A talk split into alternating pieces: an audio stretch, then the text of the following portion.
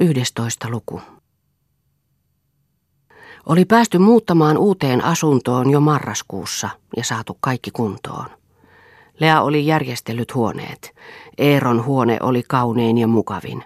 Hänen huoneessaan oli leveä nahkasohva, pari mukavaa nahkanojatuolia, hyvä kirjoituspöytä, jolla oli puhelin. Lea oli valinnut vihreät ikkunaverhot, jotka antoivat huoneelle lämpimän ja turvallisen tunnun. Siihen huoneeseen olivat he ostaneet maton.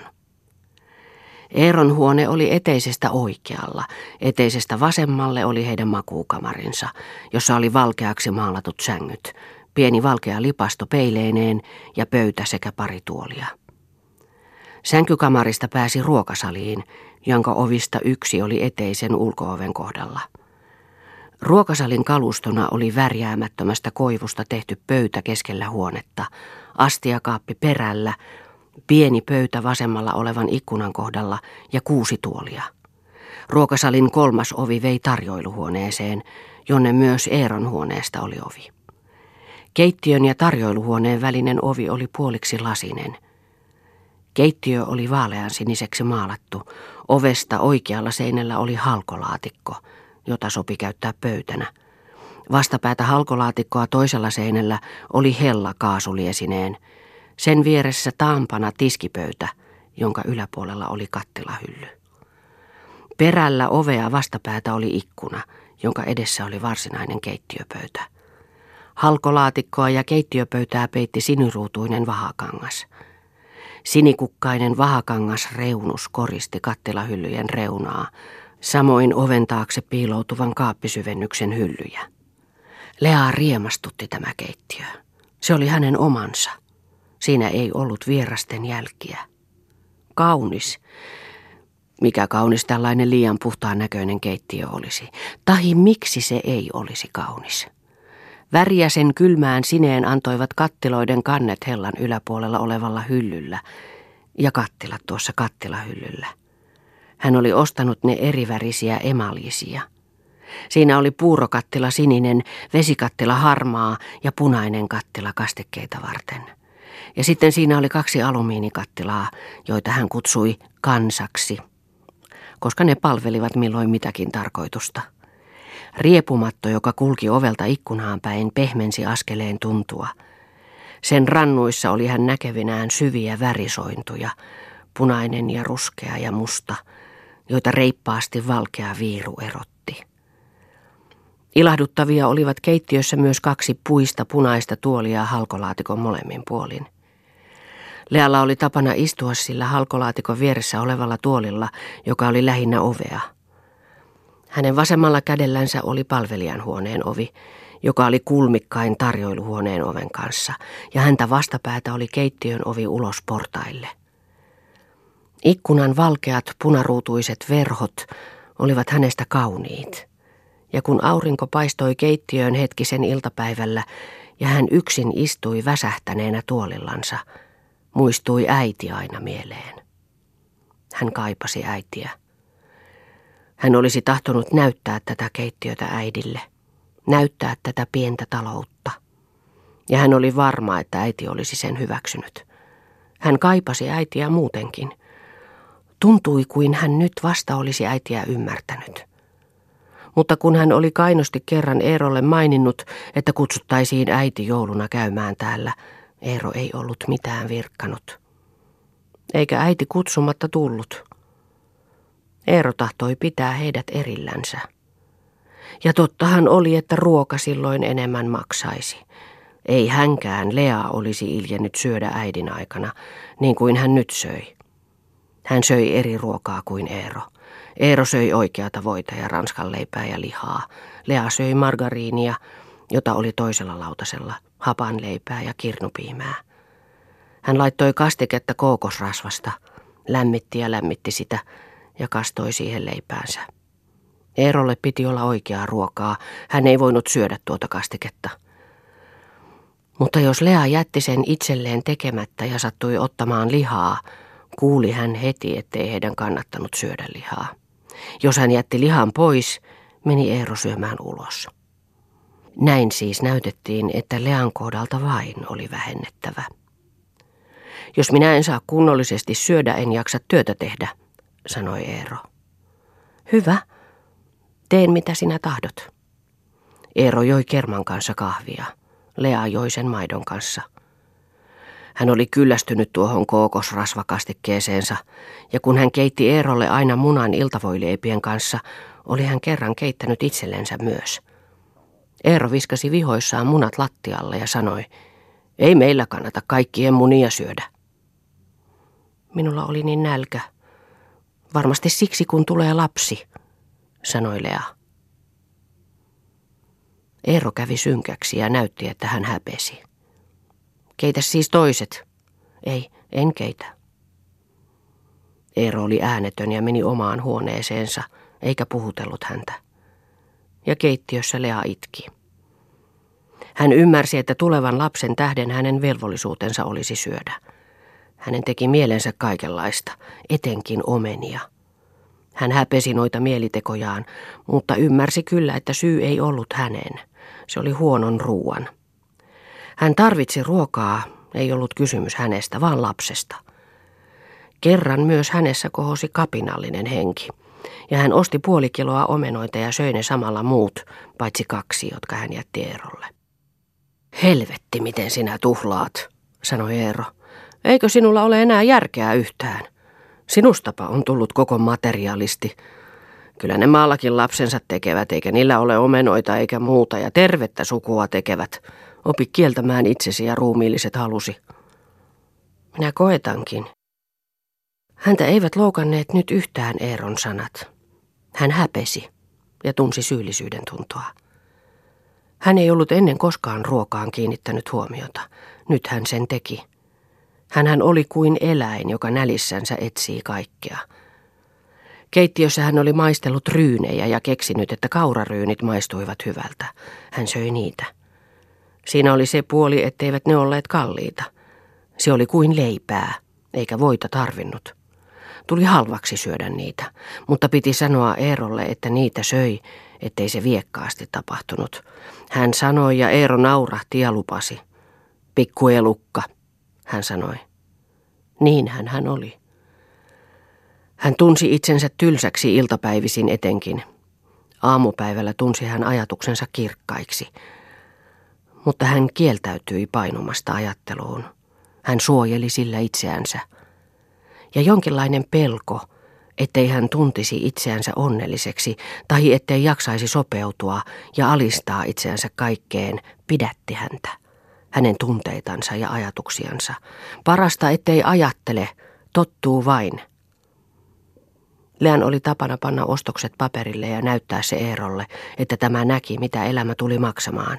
Ja maksamaanhan se tuli. Täytyy tulla vähemmällä toimeen, sanoi Eero aina vihaisesti. Minä koetan. Mitä hän jätän ostamatta? Lea näytti ostoslistaa. Eero tarkasti. Noista ei voi mitään jättää. Täytyy syödä kerrallansa vähemmän. Ei se ihmisen ruumis niin tärkeä ole. Henki on tärkeämpi. Ruumis saa alistua. Vähän asketismia. Ei se pahaa tee. Ei tee. Ja missä se kahvi viipyy nyt? sanoi Eero vihaisesti. Sillä kertaa sitä ei ollut keitetty. Minä ajattelin, että jos ei laiteta, sanoi Lea. Ja miksi ei? Lea ajatteli sanoa, että jos vähän sitä asketismia nyt noudatetaan, vaan olkoon. Sanoopahan vain niin kuin on, ja hän virkkoi, koska kahvia minulla ei ole. Olisit ostanut. Rahaa ei ole ollut. Tuossahan on lasku viime ostoksista. Eero kaivoi pientä rahaa kukkarostaan ja viskasi ne Lean eteen niin, että ne lensivät pöydältä lattialle. Lea keräsi ne ja ajatteli, ettei Eeron pitäisi tuota häntä halventavaa tapaa käyttää, että hän sai kerätä rahat kuin kerjäläinen maasta. Ja kerjäläisen tunto tuntuikin. Hänen piti aina pyytää. Se oli hyvin vaikeata. Kun ei ollut mitään syötävää seuraavaksi ateriaksi, ei hän uskaltanut sitä sanoa ennen kuin Eero oli lähdössä kotoa. Hän seisoi ja koetti puhella muuta ja katsoa sitä lomaa, milloin voisi ruokaostoksista sanoa, sillä Eero suuttui ja alkoi puhua tuhlaavaisuudesta ja viskasi rahat sopimattomasti. Olisi ollut mieluummin kokonaan pyytämättä. Se taas olisi synnyttänyt moitteen siitä, ettei hän pitänyt huolta ruuasta edes, ja samat lauseet uusiintuisivat aina. Pitää tulla vähemmällä toimeen. Mitä minä vähentäisin? Minä koitan syödä vähemmän, sanoi hän. Mitäpä paljon sekään auttaa, laihtunuthan tuota olet, sanoi hän kerran. Sanoipas Eerosen. Sehän oli kuin tunnustus. Lea tuli siitä hyvilleen. Jos Eero ymmärtäisi, miten hänellä oli joskus huutava nälkä, miten hän vahingossa kuin nälkäinen kissa oli katsonut tuota maitoa, jota Eero kaasi lasiinsa, ja miten muna, kun sen jo näki, tuntui hänestä kuin lapsesta houkuttelevalta. Se jo kuoren läpi tuoksui hyvältä, ja sen muotokin, miten oli kaunis, kun hän keittiössä piteli sitä kädessään ennen kuin sen keitti Eerolle että ihminen ei ollut henkeä, vaan että sillä oli ruumisnälkäinen. Sen oli hän oppinut nyt. Ja hän näki unta voileivästä, miten hän leikkasi Eeron tuoreesta ranskanleivästä itselleen paksun palasen ja pani oikeaa voita päälle ja söi ja joi maitoa ja taas kerran, miten hän leipoi suurta vehnätaikinaa ja särki siihen munia. Ne olivat kuin pahan hengen houkutuksia, eikä muuta. Varma oli, että nälkä sai ajattelemaan ruokaa. Kotona hän ei ollut koskaan sitä kokenut. Oli saanut syödä ja olla huomaamatta, että söi ja oli syönyt. Tämä täällä oli pelonalaista. Että elämä maksoi, se olikin pelottavaa. Toisen täytyi maksaa hänen edestänsä ja se nöyryytti. Hän sai kuulla siitä ja huomata joka päivä, että hän oli alempi. Hän kärsi siitä ja koetti miettiä keinoja, miten korjata asia. Oli paha, ettei hän ollut valmistautunut mihinkään ammattiin, jota olisi voinut hoitaa. Konttoriin ei Eero luvannut laskea. Nyt hän oli vain palvelija, tuollainen vähäpätöinen ja kehno, joka pystyi vain pienen talouden hoitamaan. Hän piti kyllä kotinsa kunnossa, siivosi huoneet, pesi lattiat, laittoi ruuan, pesi ja silitti ne vaatteet, joita voitiin kotona keittiössä pestä. Kotona ennen sai lukea ja tehdä vapaaehtoisesti sen, mitä tahtoi äitiä auttaakseen. Nyt hän oli äidin asemassa vain.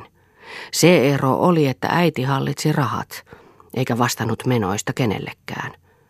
Lean asema oli paljon nöyryyttävämpi. Hän ei saanut vastata mistään, ja Eero oli aina pahalla tuulella rahojen menosta. Se korjaantuu kyllä ajan pitkään, ajatteli Lea. Joskus he ovat varakkaita ja elävät kuten muutkin. Eero ei ole elänyt perheessä koskaan, eikä tiedä miten on kohdeltava toisia. Hän oppii sen vielä, kun hän perehtyy siihen ajatukseen, että perhe on omaa. Silloin oppii tuumaamaan ja yhdessä neuvottelemaan ja oppii luottamaan omaansa. Eero ei luottanut häneen, ja siitä johtui, ettei hänkään osannut tuntea vielä olevansa kuin kotonansa. Hän ei saanut mitään määrätä eikä päättää eikä ajatella. Hän ei olisi mitään vaatinutkaan, ei itsellensä mitään erikoista tahtonut. Eeron olisi pitänyt se ymmärtää. Jos äiti olisi tämän hänen elämisen laatunsa nähnyt, olisi Leaa hävettänyt. Eeron puolesta. Äiti oli käytännöllinen, mutta niin saita kuin Eero hän ei ollut. Eikä hän olisi heidän elämäänsä hyväksynyt. Hän olisi kenties vähän vahingoniloinen häntä kohtaan, mutta hän olisi torunut Eeroa ja pitänyt hänen puoltansa. Hän olisi sanonut, että miehen piti huolehtia vaimostansa ja katsoa tarkemmin, milloin sen voi elättää. Ja sanonut, että huonomman vaimon olisi Eero voinut saada. Ja sanonut, että ainoakaan nainen ei voinut vähemmällä elää eikä hengissä pysyä. Jos Eero ottaisi palvelijan, söisi palvelija toisin. Hän ei tällaiseen tyytyisi ja hänelle piti maksaa palkkaa. Mitä olet Lealle ostanut? Et mitään, et edes kenkiäkään. Ja minkä näköinen hän on, nälkiintynyt lapsiparka. Älä sotkeudu, olisi Lea äidille sanonut. Äiti ei ymmärtänyt mitään pitemmistä pyrkimyksistä. He tekivät työtä tulevaisuutta varten. Saapa äiti nähdä kerta vielä kaksi onnellista ihmistä. Lean tehtävänä on auttaa Eeroa ja tukea häntä. Eero menee vielä pitkälle maailmassa. Heidän olonsa oli nyt vain tilapäistä. Mutta sinä totutat häntä huonoille tavoille tuolla tavalla liiaksi kieltäytymällä, sanoisi äiti. Katso vain, hän jää sellaiseksi. Hän ei ota sinua huomioon ihmisenä koskaan. Se ajatus, sehän oli hänen oma salainen ajatuksensa. Hän oli pelännyt sitä, että tuo kasvattamaton poika jäisi kasvattamattomaksi ainiaaksi. Lealla kuitenkaan ei ollut rohkeutta eikä voimaa sotia omasta puolestansa. Hänen päämääränään oli tyydyttää Eeroa. Eikä äiti saisi koskaan tietää, miten he elivät, eikä koskaan sotkeutua heidän asioihinsa.